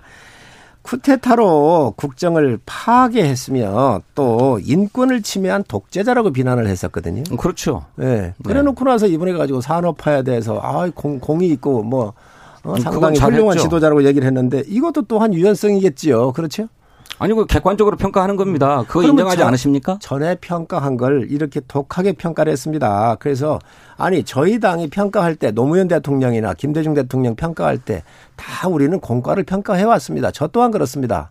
자, 그런데 말씀 너무 많으시니까 제가 미처 반론할 기회가 전혀 없어서 참 유감인데 지금까지 얘기 많이 했는데 뭘 그러십니까? 성 의원님 독하게 예. 평가를 할 대목도 있고 또 좋게 평가할 대목도 있는 거죠. 독하게 평가했으면 잘한 일도 독하게 평가해야 됩니까? 그런 건 아니질 않습니까? 문제는 문제는 일관성이 있어야 한다는 거예요. 어느 지역이든. 일관성이 있어야죠. 자, 그런데 그렇게 독하게 평가하면서 오던 사람이 이제 표 때문에 가가지고 거기에 가가지고는 그렇게 인권 침해한 독재라고 얘기했더니 아, 산업화에 공이 있다? 경제는 이제 3조 호황을 가지고 어? 아, 저 경제를 잘 이끌었다 이렇게 얘기하는 것이 과연 그러면 옛날에 그 비난할 때 양쪽 양비론적 측면에서 두 가지를 다 평가했어야 됩니다. 표를 앞에 놓고 지금에 와가지고 이러한 또 잘한 부분을 평가한다고 하면 어느 지도자가 되겠어요? 어떤 지도자가 되겠어요? 아니 독재자를 독재자라고 하는 것은 당연한 거고요. 그 독재자가 시행한 것 중에 잘한 정책은 잘한 정책대로 평가돼야 되죠. 노태우 정부도 마찬가지 아닙니까? 그러니까 물론 선거 상황이라고 하는 것이 있습니다. 그 선거를 당연히 염두에 뒀겠죠. 어떻게 염두에 두지 않겠습니까? 그렇지만 여기서 이재명 후보가 얘기하고자 하는 것은 합리적 핵심입니다. 우리 모두가 진영 논리에 매몰되어서 전부 아니면 전무 다 하는 식으로 평가하지 말고 잘못한 것은 잘못한 것대로 엄정하게 평가하고 또 잘한 것은 잘한 것대로 인정해 주자라고 하는 말씀이죠. 그것은 비단 전두환 정권에만 해당하는 문제가 아니고 뭐 문재인 정부, 박정희 정부, 노태우 정부, 뭐 이명박 박근혜 정부도 다 마찬가지라고 저는 생각합니다. 예. 여기까지 하시고요. 예. 제가 하나만 말씀 예. 마지막으로 마무리하겠습니다. 이재명 후보가 지금 현재 말에 대해서 신뢰성을 못 가져요. 국토부 유세 다 매겨가지고 기본소득으로 쓴다고 하지 않았습니까? 또 전국민 재난지원금 준다고 하지 않았습니까? 기본소득 준다고 하지 않았습니까? 다 이것을 다 하루아침에 뒤집습니다. 이 역사를 평가하는 것, 각 지도자를 평가하는 것 굉장히 중요합니다. 이재명 후보가 늘 뭐라고 하고 있습니까? 역사에 대한 통찰력이나 평가 이 부분에 대해 중 강조하지 않았습니까? 표를 앞에 두고 이 지역에 가가지고 옛날엔 그렇게 비난했던 지도자들을 지금 와가지고 표 앞에서는 또 다른 평가를 한다고 그러면 문제가 있다고 하는 것이죠. 네, 네. 늦게나마 저는 그런 평가했다고 하는 것은 잘했다고 생각하는데 그게 자기 이득이 눈앞에 오니 평가하는 거 하고 이득하고 관련 없었을 때 평가했던 거하고 너무 틀리다. 네, 이득 앞에 놓고 나한테 유리한 평가만 하는 것이 과연 지도자가 맞는가? 이런 부분들이 앞으로 국가 운영을 할 때 문제가 있다고 보는 것이죠. 네, 알겠는데 우리 윤석열 후보는 그렇게 믿고 말고 할 얘기조차도 안 하고 있다는 거예요. 국정 현안이나 역사에 대한 어, 식견이나 어느 것 하나도 무슨 평가할래야 평가할 수 있는 근거가 전혀 없는 게 문제예요. 그런 얘기를 좀 해서 저 사람을 믿을 만한 사람인지 또는 못 믿을 사람인지 평가나 좀 할 수 있게끔 해 주십시오. 아, 지금 진 의원님께서 말씀하시는 것은 너무 감정적으로 얘기하시는 것 같다는 말씀을 드리고요. 우리 후보께서는 그런 평가 많이 하셨습니다. DJ 평가 상당히 후하게 하고 계십니다. 안 들으셨습니까? 아니 정치 하시면서 그런 평가 안 들으십니까? 네. DJ 굉장히 높게 평가하시고 국민 통합했던 거 다 평가하셨습니다. 근데 왜 안 했다 그러십니까? 안 했으면 질문을 던지십시오. 평가만의 문제가 아니잖아요. 예. 전두환도 다 잘했다고 얘기했던 분이잖아요. 예. 아, 뭘 잘했다 그래요? 왜 그렇게 얘기했습니까? 예. 아이고 뭘 예. 뭘 그렇게 일칠호님 평가는 국민이 하겠습니다. 의원님들 이렇게 말씀을 하셨고요. 양, 다주택자 양도소득세 완화 방안까지도 지금 이재명 후보가 생각을 하고 있나요? 당과 협의 중이라는 그런 이야기가 나오고 있고요. 어제 필요하지 않냐라고 예. 하는 말씀을 하셨죠. 1년 정도 한시적으로 유예하자. 예. 그래서 예. 어, 다주택자들이 양도소득세가 무거워서 매물을 음. 내놓을 수 없으니 예, 한시적으로 그것도 단계적으로 6개월 이내에 팔면 전액 면제, 뭐 그 뒤에 팔면 뭐, 뭐 2분의 1 면제, 4분의 1 면제 이런 방식으로 해서 다주택 1가구 1주택 전부 다 다주택자의 경우. 다주택자의 경우 1가구 네, 1주택 1가구 1주택은 뭐 많이 면제가 돼 있는데요. 마 이미 많이 면제가 돼 있으니까 그것도 그렇게 할 수 있을 것입니다. 어. 다주택자만이 아니라 그런데 그것은 후보의 구상이고요. 이걸 예. 실제적으로 어떻게 할 것인가 하는 문제는 정책 라인에서 어, 검토할 것이라고 봅니다. 음. 저는 개인적으로는 에, 양도소득세를 완화하자고 하는 데에는 동의하지 않습니다. 음. 그럴 이유가 없다고 생각하고 예. 또 집을 팔아서 그만큼 소득을 많이 불로소득을 얻었으면 그에 상응하는 세금을 내야 된다. 그것이 조세정에 부합하는 일이다. 저는 그렇게 생각하는데 에, 이재명 후보는 현재 집값이 하향 안정세로 들어서고 있는 국면이니 음. 이런 것을 조금 더 어, 가속화시키자? 가속화시키기 위해서 매물을, 매물을 유도해야 되는 게 아니냐 하는 생각을 갖고 계신 것 같습니다. 음. 제가 볼 땐 늦었지만 다행이라고 생각을 합니다. 늦었지만 다행이다. 네. 예. 그, 그리고 이 부분은요. 저희 당에서 끊임없이 요구했던 사항입니다. 이거 안 받아들이고 계속해서 스물다섯 번의 규제를 했던 거 아닙니까? 그래서 비교적 늦기는 했지만 그나마 음. 현장을 지금 보고 있구나라는 생각이 생각을 들고 이재명 후보가 양도세 이, 이, 이 부분은 양도세라고 하는 것은 공급하고 연관된 거잖아요. 갖고 네. 있는 사람들이 시장에 내놔야 물량이 늘어나기 때문에 음. 이 시장의 공급을 늘리는 일입니다. 아주 늦었지만 지금이라도 이 부분에 대해서 방향 전환한 것은 긍정적으로 봅니다. 그것은 왜 믿을 수 없는 입장이라고 얘기 안 하십니까?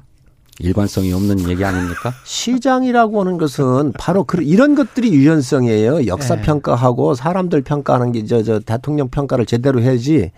이런 부분들이야말로 경제에서 시장에 맡기는 원리대로 갔기 때문에 이런 것들이 유연성이에요. 그 시장 유연성입니까? 우리 국민의힘은 양도소득세가 너무 무거우니 이걸 완화하자는 얘기를 했지 일시적으로 완화하자거나 일시적으로 유예하자고 주장하지 않았습니다. 그렇게 하지 않으셨습니까? 아닙니다. 아닙니다. 국민의힘도 한시적이었어요? 자, 아니 아니 한시적이라고 얘기한 적 없습니다. 저희가 한시적으로 얘기한 적도 없고 네. 완전히 다 없애자고 한 적도 없습니다. 이러한 이러한 공급에 대해서 네. 늘리려고 한다고 한다면 음. 이 부분에 대해서 양도세가 낮춰져, 낮춰져야 물량이 나오겠다라고 얘기를 한 것이지 이 부분에 대해서 아니, 저희가 한시적이라고 하는 제한 없이 양도소득세를 완화하자 이게 너무 무겁다. 징벌적 과세다 이렇게 주장해 오지 않았습니까? 언제 우리가 그렇게 주장을 했습니까? 그렇게 얘기해왔죠. 아닙니다. 이 양, 양도 이 부분이 양도세라고 하는 것은 시장의 기능을 회복하기 위해서 갖고 있는 분들 편하게 좀 내려주자는 거지요. 그러니까 다 깎아주자는 말씀하셨잖아요. 아 이거 안 깎아 한시적으로 아니 한시적으로 하자는 그러면, 말씀이 아니었잖아요. 그러면은 저 진 의원님은 이거 깎지 말고 그냥 계속 가자는 얘기입니까? 저는 개인적으로는 그래야 된다고 생각합니다. 그것이 조세 정의에 부합하는 거라고 생각합니다. 그런데 아까 말씀하셨던 것처럼 우리 후보는 우리 후보는 지금 집값이 하향 안정세로 접어들려고 하고 있으니 이걸 가속화시키기 위해서 매물을 유도하자라고 하는 탄력적 사고를 한다는 것입니다. 저는 당내에서 논의할 기회가 있으면 저는 반대 의견을 내겠습니다만 어, 이재명 후보의 판단이 옳을 수도 있죠. 하지만 이재명 후보의 그런 입장이 국민의힘 입장하고는 많이 다릅니다. 국민의힘은 그런 한시적인 제한이 없이 양도소득세가 너무 과하고 이것은 가진 사람들에 대한 징벌적 과세다. 그러니 이 징벌적 과세를 완화해야 된다, 없애야 된다 이렇게 주장해 오셨어요. 징벌적이라고는 말은 기본적으로는 다르십니다. 아닙니다. 징벌적이라고는 말은 무조건 세금으로 부동산 투기를 잡겠다라고 한 그 발상 자체가 시장을 무시한 알겠습니다. 거 아닙니까? 여기까지입니다. 예. 최고의 정치 국민의힘 성일정 의원 더불어민주당 진성준 의원이었습니다. 고맙습니다. KBS 1라디오 최경영의 최강시사 2부는 여기까지입니다. 3부에서 뵙겠습니다.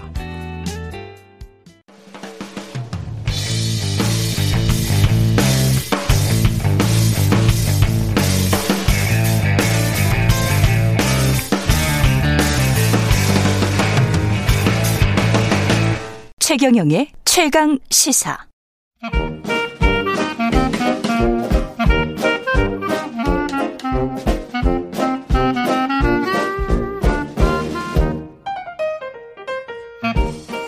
네, 최경영의 최강 시사 경제합시다. 월요일은 명쾌한 경제 이야기 해보고 있는데요. 오늘은 홍기빈 글로벌 정치경제연구소 소장 아, 전화로 연결되어 있습니다. 안녕하세요.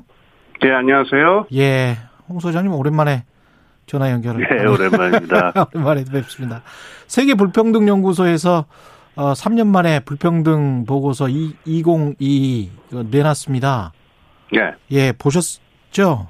예, 예. 예, 어, 어떻든가요? 저도 보고 좀 깜짝 놀랐는데요.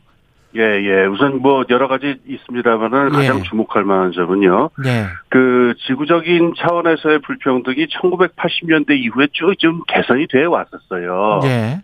그러다가 최근 2년이죠. 그러니까는 멈췄어요. 이 개선 추세가 멈췄는데 음. 이 코로나 사태 때문에 그 지난 한 3, 40년 동안 지속되어 오던 그 개선 추세가 멈추고 예. 그래서 지구적 불평등이 다시 지금 1910년대 수준에 머물고 있다. 그래서 그 1910년대 수준에 머물고 있다. 그렇습니다. 그래서 그때가 이제 그 보고서가 강조하는 게 제국주의 시대 그러니까는 1차 대전 터지기 직전이잖아요. 예. 그러니까 지구적 불평등이 굉장히 심했던 때인데 제국주의가 기승을 부리고 예. 그 당시에 그 상위 10, 전 지구적인 소득으로 봤을 적에 음. 상위 10%가 가져가는 소득의 비율이 하위 50%에 비해서 40배 정도, 40배 정도였다라고 하는 거예요. 예. 지금도 그 정도, 그러니까 38배 이렇게 머물고 있으니까는 이 코로나 사태 때문에 1910년대 정도로 해서 멈추고 있다. 이렇게 얘기를 할 수가 있어요. 제국주의는 쉽게 말해 뭐 국제법도 없고 그냥 가서 뺏어오고 약탈하는 네, 그런 시대 그렇죠. 아닙니까? 그렇죠. 예. 예. 그리고 이제 또 하나 이제 주목할 만한 점은 이른바 음. 코끼리 국선인데요. 예. 그러니까는 중산층에서의 소득이 급격하게 그 코끼리 머리통처럼 오른쪽 아래로 급격하게 떨어졌다가 아. 이제 뿌 하고 코를 지켜 세운 코끼리처럼 예. 상위 1%로 가면은 소득이 급격하게 위로 올라가요. 아. 즉 중산층이 소멸해 버리고 예. 상위 1%가 엄청나게 많은 소득을 가져가는 현상인데 음. 이게 더 심화가 됐다는 걸 볼 수가 있습니다. 이 정도의 코끼리 곡선이 나타난다면요, 예. 이 불평등의 원인이 기술 급변하고 그 제도적인 불비 이 두 개가 결합돼서 지금 지대축으로 이어지고 있다 이렇게 의심할 수밖에 없어요. 예. 그래서 지금 코로나 지난 2년 동안의 코로나 사태라는 게 예. 이런 원래 가지고 이 존재했었던 시스템의 결합, 즉 그러니까는 금융재정 시스템이 계속 그러니까 부유한 사람들하고 기술적으로 진보한 사람들에게만 불평등하게 주어지는 예. 그 시스템의 결합이 더욱더 가속화된 거죠 코로나 위기 때문에 아, 그래서 그, 예, 원래 잘 나가던 사람들은 훨씬 더 벌게 되고 음. 그다음에 원래 힘들었던 사람들은 아주 더 어려운 지경으로 가게 된 거죠. 근데 그 보고서에 저도 보니까 이 정책적으로 선택할 수 있다. 정책적으로 예, 예. 선택을 잘 해서 불평등이 완화된 시기가 분명히 있었고 예, 예. 그런 나라들이 있었고 그런 나라들이 그렇습니다. 특히 이제 대륙에 있는 유럽 국가들이 그렇게 집중돼 있는데 한국 같은 경우는 그런 나라들에 비해서 성장이랄지 부는 예. 굉장히 높아졌는데 불평등은 예. 훨씬 못 미친다. 예, 예. 그러면 그렇습니다. 정책을 예. 뭔가 바꿔야 된다는 이야기잖아요. 그렇습니다. 이게 그런 이제 함의가 이제 주어지게 되죠. 예. 이 불평등 이야기에서 옛날에는 저기 있었어요. 그 90년대까지만 해도 이 교육 시스템을 개혁하면은 다 잘 살 수 있다 경제학자도 이런 식으로 얘기하다가 예. 이한 이제 2010년대 정도가 되면은 그 로버트 라이히라든가 조셉 스티글리츠 같은 사람들도 예.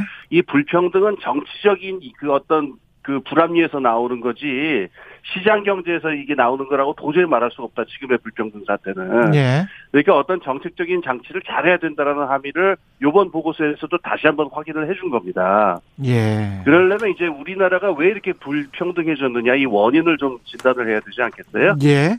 예. 네, 보고서에서는 이렇게 말해요. 이렇게 지적을 하죠. 그, 이 불균형, 그러니까 불, 사회복지 시스템이 불비한 상태에서 너무 빠르게 성장하는 가운데 나타난 현상이었다. 이렇게 지적을 하는데요. 아. 예. 여기에서 이제 우리가 주목해야 될 부분이 있습니다. 이 많은 분들이 놓치고 있는데 한국이 1950년 당시만 하더라도 세계에서 가장 평등한 나라에 속했어요. 아. 왜냐면은 토지 개혁을 했잖아요, 그때. 그렇습니다. 이승만 대통령 토지 개혁했습니다. 예. 맞습니다. 예. 그리고 이제 일제 시대 직후니까 대부분의 재산이 이제 일제의 적산으로 묶여 있다가 국가로 넘어왔으니까 음. 큰 불평등이 없었던 나라였는데 예. 유럽은 19세기 초부터 굉장히 불평등한 나라였고 그거를 한 200년 동안 다듬어서 지금 평등 어느 정도 평등하게 만든 건데 그렇죠. 우리나라는 아주 평등한 상태에서 시작해서 불과 50년 만에 유럽의 불평등도를 앞서버렸거든요. 그렇습니다. 예. 이건 심각한 문제죠. 예. 근데 여기서 이분들이 얘기하는 급격한 성장이라는 말에 한 마디를 더 붙여야 되는데 음. 불균형 성장의 결과다 이렇게 말을 해야 돼요. 예. 그러니까 재벌 기업이라든가 경제에서 잘 나가는 쪽에다 너무 많은 자본을 몰아주는 방법을 택했던 거고 음. 여기 아그 보고서에서 지적한 대로 사회복지가 그 불비했잖아요. 예. 그러니까 사람들 입장에서는 이 인생 주기에서의 안정 방법으로 부동산에 집착을 하게 돼요.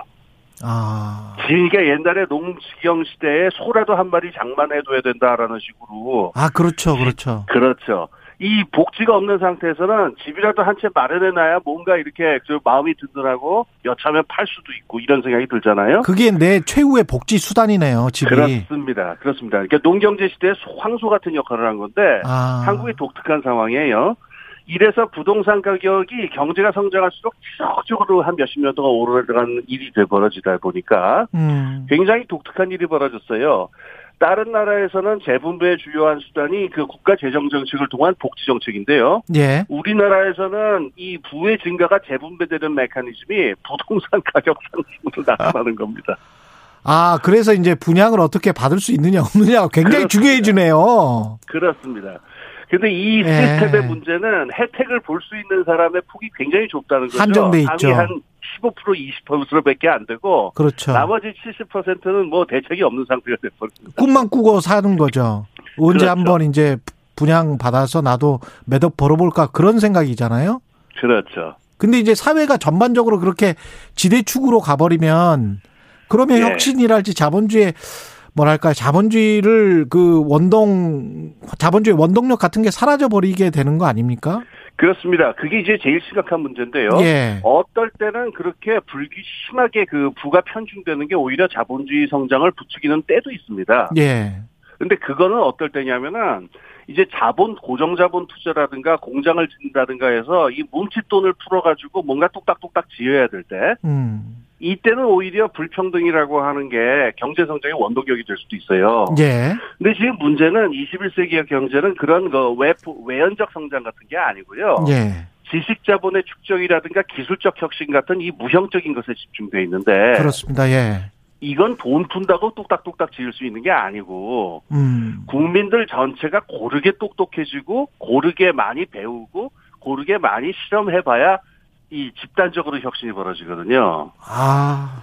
그러니까. 혁신이라고 예. 하는 것을 우리가 오해하기 쉬운데 그 몇몇 똑똑한 사람, 에디슨 같은 사람 몇몇 나와가지고 혁신이 음. 되는 국면이 있고 음. 집단적으로 똑똑해져야 혁신이 일어나는 국면이 있는데 예. 이 많은 기술사가들은 지금 예. 21세기의 그 기술 혁신 단계는 몇몇 똑똑한 사람의 기술 혁신이 아니고 집단적으로 똑똑해져야 혁신이 일어나는 단계다 이렇게 얘기하고 있어요. 이런 단계에서는 돈이 한 군데 몰려 있으면은 혁신의 원동력이 되는 게 아니라 혁신을 오히려 가로막고 불평등 때문에 많은 사람들의 소중한 역량이 사장돼 버리는 결과가 나오게 되죠. 이러면 오히려 성장을 가로막는 장애물이 될 겁니다. 불균형이. 근데 그 지금 말씀하신 게 결국 이제 플랫폼 산업의 구조적인 그 불평등과 직결되는 말씀인데 예. 이걸 우리가 그렇다고 이제 플랫폼 산업을 규제를 이 파이가 커지기 전에 규제를 먼저 하자 뭐 이런 논의 어떻게 보십니까? 이게 아, 기술 아, 예. 급변을 막을 수가 없잖아요. 사실 인류가. 아닙니다. 제 생각에는 여기서 예. 두 가지 극단을 피해야 되는데 예. 이걸 무조건 찍어 눌러야 된다라는 사고 방식 또 당연히, 당연히 문제가 있지만 그렇죠 문제가 있죠. 예. 이것에 대해서 할 수 있는 대책이 없다. 손 놓고 보는 수밖에 없다. 이거 둘 다 제가 보기에는 아. 패배주의에 해당해요. 어떻게 할 수 있습니까? 그러면 예예. 예. 예. 제가 아까 드린 말씀을 조금 말씀드리겠습니다. 아까 예. 그 코끼리 곡선 나타날 적에 예. 제가 이게 1%가 이 정도로 급격하게 소득이 증가하는 거는 음. 기술 혁신이라는 원인하고 그 제도적 불비로 인한 지대 축구가 결합되어 있을 때만 나타난다 이렇게 말씀드렸잖아요. 예. 아주 쉽게 말씀드릴게요. 기술 급변이 나타나면요. 그 전에 있었던 법적 제도라든가 세법이라든가 이런 걸로는 해명이 잘 안 되는 종류의 소득이 엄청나게 발생을 해요. 네. 그러면은 이게 제도가 불비하니까 음. 이런 기술 혁신에서 이렇게 해서 생겨난 소득을 일부 아주 소수의 사람들이 몽땅 가져가는 일이 벌어지거든요. 예. 사실 지금 그 플랫폼 산업에서 나타나는 어마어마한 수익 있죠. 뭐 제프 베조스 같은 사람이 가져가는 그렇죠. 것. 예. 이거는 법적 제도하고 그 세법 제도가 불비해서 나타나는 즉 1차 분배에서의 문제거든요. 음. 그러니까 이 부분을 갖다가 무조건 찍어 누르려거나 무조건 방기하려거나 하지 말고 예. 이 부분에서 어느 부분이 어느 사람에게 소득이 제대로 들어가야 되는지 음. 즉 기술적 혁신에 걸맞는 새로운 법적 제도와 새로운 그 소득 그 저 이 귀속 체제를 갖다가 계속 요 부분을 혁신을 해야 기술 음. 혁신 음. 부분하고 법적 부분이 함께 갈 수가 있게 되죠. 아. 요게 뒤처지면은 지대 추구가 발생을 하죠. 계속 그 부분은 fine tuning 작업을 해야 그렇습니다. 한다. 예. 그러니까 산업의 현황을 계속 눈여겨 보면서 예. 법 하시는 분들, 세금 하시는 분들, 그 다음에 기술 엔지니어 이분들이 음. 이걸 계속 보면서 요 소득의 범주는 어디로 귀속돼야 옳은가에 대해서 예. 이게 계속 업데이트된 제도를 만들어야 음. 기술 혁신도 계속 더 폭발적으로 벌어지면서 음. 불평등도 막을 수 있는 두 마리 토끼를 잡게 되는 겁니다. 근데 정밀 조정 작업을 잘 하려면 이제 사회적인 논란 합의를 잘 이끌어내야 될 텐데 우리 맞습니다. 같은 경우에 사실 종부세랄지 누진세 강화랄지 뭐 이런 것들에 관해서 굉장히 크게 반감을 갖고 있는 사람들뿐만이 예. 아니라 언론도 그런 그런 경우가 많은데 어떻게 예, 예. 보십니까? 어, 이건 말할 것도 없이 음. 그, 그 한국 자본주의의 그 저희 수혜자에 해당하는 분들은 세금 내실 생각을 하셔야 되는데 예. 저는 2010년대 들어서 굉장히 놀란 거 하나가 우리나라의 2010년대에 그 보편적 복지에 해당하는 정책들이 많이 나왔거든요. 예. 아동 수당이라든가 뭐 노인 연금이라든가. 근데 원래 교과서 들어가기 때문에는 보편 복지가 확정되면은 중산층들이 복지 수혜자가 되니까 증세에 합의해 줄 것이다. 교과서엔 이렇게 돼 있어요. 그렇죠. 예.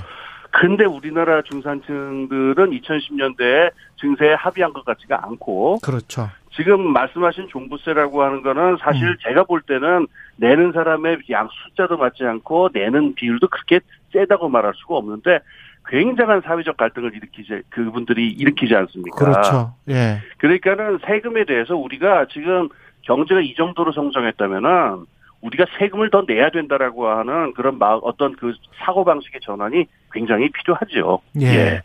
마지막으로 2000년 전에도 사실은 플라톤도 이 불평등 문제에 관해서 심각하게 문제 제기를 했잖아요. 뭐세 배인가 예. 네 배인가 이상 되면은 그 사회가 정의롭지 못하다고 했던 것 예. 같은데 예. 이 불평등이 심화가 되면 지금 40배라고 예. 하지 않습니까? 예. 뭐 어떤 문제가 발생을 하고 사회가 어떻게 변해버릴 수 있는지 경고를 좀 해 주십시오. 알겠습니다. 예. 아주 제가 재미있는 문제인데요. 우선 예. 결론부터 얘기하면은 몇 배 이상 되면 안 된다라는 기능적인 기술적인 숫자 같은 건 없습니다. 예. 그 누가 보더라도 참아낼 수 없는 걸 참아내는 사회도 있고, 음. 그 그렇지 않은 사회도 있으니까 그건 사회적인 문제가 돼요. 예. 그런데 불평등이 심해지면 그게 이제 문제가 터져봐야 하는데, 음. 전통 시대에는 그거를 어느 저 불평등이 너무 심하구나를 알아내는 방법이 농민봉기였어요. 아. 그러네. 아, 농민봉기가 너무 많이 터지면은 예. 지배계급이 아 이거 세금 좀 낮춰야 된다. 그거를 알아보는 하나의 지표 같은 거였는데 예. 한국 사회가 어느 정도 견딜 수 있느냐 그거는 어떤 기능적인 숫자적인 답은 없고요. 예. 어떤 고통이 나타나냐로 찾아봐야 되는데 음. 저는 딱 두 개의 숫자만 얘기하고 싶어요. 하나는 자살률이고 하나는 출산율입니다. 자살률과 출산율. 예, 이미 대한민국은 OECD 기준으로도 전 세계 기준으로도 이 두 가지 숫자가 감당할 수 없을 정도의 고통을 사회가 겪고 있다라고 하는 것을 적나라하게 보여주는 상태예요. 그렇죠. 이게 음. 이 자살률과 이 출산율을 사회가 얼마나 더 지속될 수 있을지 그건 뭐 각자 생각해 볼 몫이 아닌가 합니다. 알겠습니다. 아, 아주 냉철한 말씀이셨고요. 예, 지금까지 최경영의 최강 시사 경제합시다. 홍기빈 글로벌 정치 경제연구소장님이었습니다. 고맙습니다. 예, 감사합니다. 예, KBS 라디오 최경영의 최강시사 듣고 계신 지금 시각은 8시 45분으로 향하고 있습니다. 최경영의 최강시사는 여러분과 함께합니다. 짧은 문자 50원, 긴 문자 100원이 드는 샵 9730. 어플 콩과 유튜브는 무료로 참여하실 수 있습니다.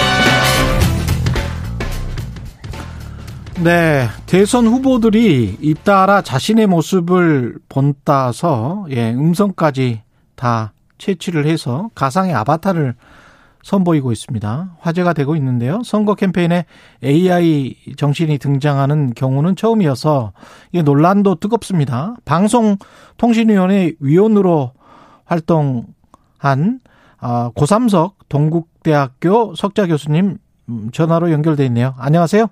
네, 안녕하세요. 예. 고삼석입니다. 예. 아, 교수님, 그, 윤석열 후보, 이재명 후보, 김동연 후보 다 AI 아바타를 선보였는데. 네. 보셨습니까? 네, 다 봤습니다. 예. 그 구분이 좀 되든가요? 아니면 어떻든가요? 어, 윤석열 후보께 잘 만드는 것 같고요. 잘 만들었다. 있으니까. 예. 예, 예. 그리고 예. 이재명 후보나 이제 김동연 후보도 예. 이제 잘 만들었습니다만은 지금 음. 문제는 이제 그 기술의 정교성보다도 예. 어디에 어떻게 사용하겠냐 이게 지금 쟁점 아니겠습니까? 그렇죠. 예. 네. 어디에 어떻게 사용을 하면 긍정적이고 어디에 어떻게 사용하면 부정적일까요?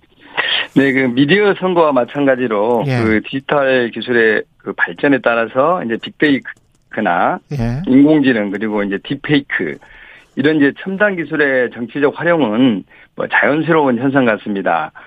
어, 그런데 이번 경우처럼 아직 정치적 합의나 그리고 국민적 공감대가 충분하지 않은 상태에서 특정 정당과 후보가 그 후보자의 이미지가 조작된 그런 가짜 영상을 선거 전에 그 전면에 그리고 일상적으로 사용하겠다고 선언한 것은 조금 문제가 있지 않냐 하는 그런 생각입니다.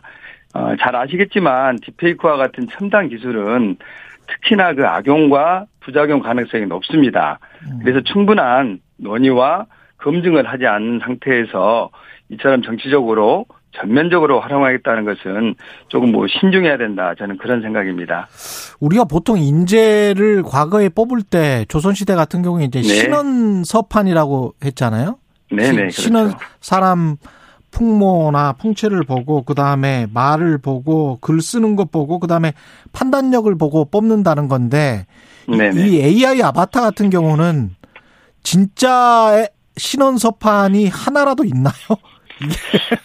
네, 지금 이제 그게 지금 가장 큰 문제인 것 같습니다. 예. 그러니까 이게 이제 허위와 시, 실제 모습과 예. 어, 허위의 모습을 음. 전혀 이제 유권자들이 구분할 수 없다는 거거든요. 그렇죠. 어, 이 딥페이크 기술은 이제 말 그대로 이제 인공지능 학습 방법인 딥러닝과 음. 가짜를 의미하는 이제 fake가 결합된 합성어입니다. 예. 특정인의 얼굴 표정이나 행동 그리고 목소리를 딥러닝 방식으로 학습, 해서 실제 인물의 그것과 동일하게 만든 허위 영상, 가짜 영상이라는 것을 인식할 필요가 있는 것 같습니다. 그러니까 이게 지금 원래 만드는 게 동영상을 다 채집을 해서 그 사람의 네네. 목소리까지 그렇죠. 다 채집한 다음에 특정 텍스트를 넣으면 그 네. AI가 아바타가 그냥 네. 그대로 이제 말을 해버리는 거잖아요. 마치 네 그렇습니다. 윤석열 이재명처럼 학습을, 예. 네, 학습을 하면 할수록 음. 더욱 실제와 같아지기 때문에 거기에서 이제 위험성이 있다 이렇게 생각을 합니다. 그 이렇게 해서 어떤 자기 편 후보를 미화하거나 상대편 후보를 비방 AI가 했단 말이죠. 네네 그렇죠. 근데 분명히 이제 선거 캠프에서 누군가가 이제 써놨 써 넣었을 거 아니에요. 그 말하는 맞습니다. 네 입력을 해야 됩니다. 예. 그러면은 선거법 위반이나 고발 조치를 할 수 있습니까? 현재는 지금 이제 그 딥페이크 기술을 통해서 만들었던 아바타가 음. 이제 선거운동에서 나서서 허위 사실 유포나 아니면 상대 후보의 이제 명예를 이제 훼손했을 때 어, 과연 그 아바타가 이제 직접 처벌의 대상이냐 아니면 그것을 만들었던 이제 예. 개발자의 이제 책임이냐 음. 아니면 거기에 이제 내용을 입력했던 선거 관계자의 이제 책임이냐 아니면 최종적으로 후보자의 책임이냐 이러한 부분들에 대해서는 아직 정리된 부분 내용이 없습니다. 그렇군요. 그리고 만약에 말만 하는 게 아니고 언어 외적인 요소 그러니까 제스처나 뭐 이런 것들도 지금 배울 거란 말이죠. 네, 그러면 이제 상대 후보 측에서 상대 후보의 어떤 그 언어 외적인 표현의 어떤 단점을 최대한 부각시키는 AI를 만들어서 유포시킨다면 네. 네 그거는 비방 선거가 또 될 수 있는 거 아니에요? 네, 맞습니다. 뭐 실제로 예. 지난 그 미국 대선에서 그 오바마나 이제 트럼프 등 전 현직 대통령의 딥페이크 영상물을 어, 제작 유통해 가지고 음. 정치적 사회적으로 큰 혼란과 충격을 준 적이 있습니다. 예. 예. 지금 이제 후보자를 미화하고 단점을 가리는데 딥페이크를 활용하지만 음. 만약에 이걸 지금 상태처럼 제한 없이 사용하게 방치한다면 언제든지 네가티브 영상물로 상대방을 비방, 의미하는 흉기가 될 수 있고 또 마찬가지로 이러한 상황은 유권자들을 크게 혼란시키지 않습니까? 예. 네, 그렇기 때문에 그건 이제 정치적 도덕적으로 이제 문제가 있는 것이고 예. 최종적으로는 선거의 결과 그리고 민주주의를 왜곡할 수 있는 그런 대단히 중대한 사안입니다. 그러면 제가 문득 그런 생각이 드는데 가령 우리가 네. 신문 규제를 할 때 광고성 기사 해가지고 협찬 기사 네. 이렇게 그 박아놓도록 하잖아요. 자막처럼. 네네, 이것도 AI 윤석열, AI 이재명 이렇게 박아놓을 수가 있나요? 네, 그건 지금 현재 그 우리가 이제 흔히 사용하고 있는 페이스북이나 SNS 가짜 네. 뉴스라든가 디지털 성범죄물이 이제 유통되고 있는 그런 이제 SNS들이 있지 않습니까? 예. 특히 미국 같은 경우는 가짜 뉴스에 대해서는 이건 논쟁의 여지가 있다. 하는 음. 그러한 표시를 지금 하도록 되어 있습니다. 아. 네, 그리고 이제 뭐 잘 아시겠지만 그 지금 딥페이크 영상물에 그 정치적 활용, 특히 선거에 활용하는 것 같은 경우는 예. 아직 뭐 글로벌하게 이제 그 정립된 규제는 없습니다만은 음. 미국의 캘리포니아나 텍사스주 같은 경우는 30일 전, 선거 30일 전, 60일 전에는 음. 관련된 딥페이크 영상물을 사용하지 못하도록 지금 법으로 규제를 하고 있고요. 예. 또 그리고 그것보다도 작년 미국 대선에서 이러한 딥페이크 영, 어, 기술의 정치적 악용 가능성에 대해서 우려가 많았기 때문에 음. 미국 의회와 정부 그리고 어, 페이스북이나 트위터 같은 SNS 기업들이 협의를 통해서 자율 규제의 그 가이드라인을 만들었습니다.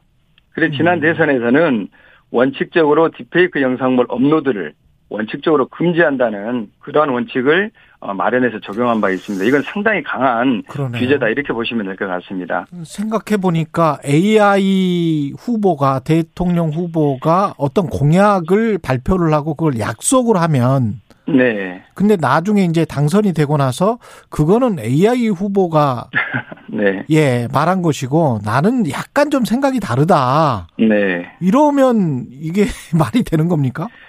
그러니까 이제 예. 이 선거라는 것은 예. 결국은 민주주의에서 선거에는 유권자인 국민들이 이제 선택하도록 하는 겁니다. 그렇죠. 그렇기 때문에 예. 유권자들에게 그 제공하는 정당이나 후보자가 제공하는 정보는 음. 절, 결코 허위 사실에서는 안 됩니다. 그렇죠. 가장 정확한 정보 팩트를 제공해서 유권자인 국민들의 선택 판단과 선택을 도와줘야 되거든요. 예. 그런데 이 디페이크 기술은 선의로 사용하든 악의로 사용하든 그게 가짜 허위 사기라는 의미가 지금 들어 내포되어 있는 것입니다. 그렇죠. 그렇기 때문에 사전에 충분한 기술적 검증 그리고 사회적 합의, 정치적 합의가 없는 상태에서 음. 특정 후보가 이것을 일방적으로 일상적으로 사용하겠다는 것은 분명한 것은 선거의 룰과 관련해서는 문제가 있다. 저는 그렇게 생각을 합니다. 선관위는 지금 어떤 입장인가요? 아직은 이제 그 디페이크 영상물을 통한 어떤 선거 운동이 구체적으로 일어나지 않았지 않습니까? 예. 어, 최근에 이제 각 후보자들은 어, 이레슨 이벤트성 그 행사에서 그 디페이크 영상을 이제 공개했던 것이고요. 예. 그래서 어, 사안이 발생하면 즉 음. 케이스가 음. 발생하면 이제 검토하겠다는 것인데 저는 이것도 좀 늦었다고 봅니다. 선관위가 대응이 지금 늦었습니다. 그렇죠. 미국의 예. 경우 유럽의 경우에 이미 디페이크 기술의 어, 정치적 활용이 조금씩이 지금 논의가 됐었는데, 음. 우리 지금 선관위의 경우는 아예 대응을 안 했거든요. 예. 어, 그런데 분명한 것은 대선 공식 선거운동 그 시작하기 전이라도 음. 선관위 주도로 각 후보자들과 협의해서 음. 디페이크 기술 사용에 관한 가이드라인을 마련하고 선거운동을 시작을 해야 됩니다. 예. 네, 가이드라인은 어떤 가이드라인이 필요하다고 생각하세요? 우선은 이제 기술적으로 예. 이 딥페이크 기술을 어디까지 음. 사용할 수 있느냐 이게 지금 가장 저는 이제 중요한 문제고요. 예. 그리고 특히 온라인에서 제한적으로 사용하는 거 그리고 그 사용하면서 진짜와 가짜를 이제 분명히 고지하는 것은 음. 저는 해야 된다고 보고요. 예. 다만 여기서 문제되는 것은 이번 윤석열 후보처럼 오프라인에서 실제 선거운동에서 예전에는 선거하면 유세차에서 후보자의 영상물을 틀었지 않습니까? 그랬죠. 그건 진짜의 영상물이죠. 그런데 예. 문제는 이번에는 이렇게 잘 꾸며진 이미지가 조작된 자신의 아바타를 통해서 유세하는 그러한 영상을 지금 음. 전국 방방곡곡에서 틀겠다고 그랬거든요. 예. 분명한 것은 이건 어, 후보자가 아닌 후보자의 이미지를 학습한 그리고 음. 잘 정제된 잘 예. 만들어진 가짜 후보인 것이거든요. 예. 그래 특별히 오프라인에서 이 딥페이크 기술을 통해서 만들어진 후보자 영상을 음, 어디까지 사용하도록 할 것이냐. 예. 그 다음에 유권자로 하여금 어, 혼동하지 않도록 어떻게 표시할 거냐. 이 예. 부분은 분명히 고삼석 동국대학교 석자 교수님이었습니다. 고맙습니다. 네, 고맙습니다.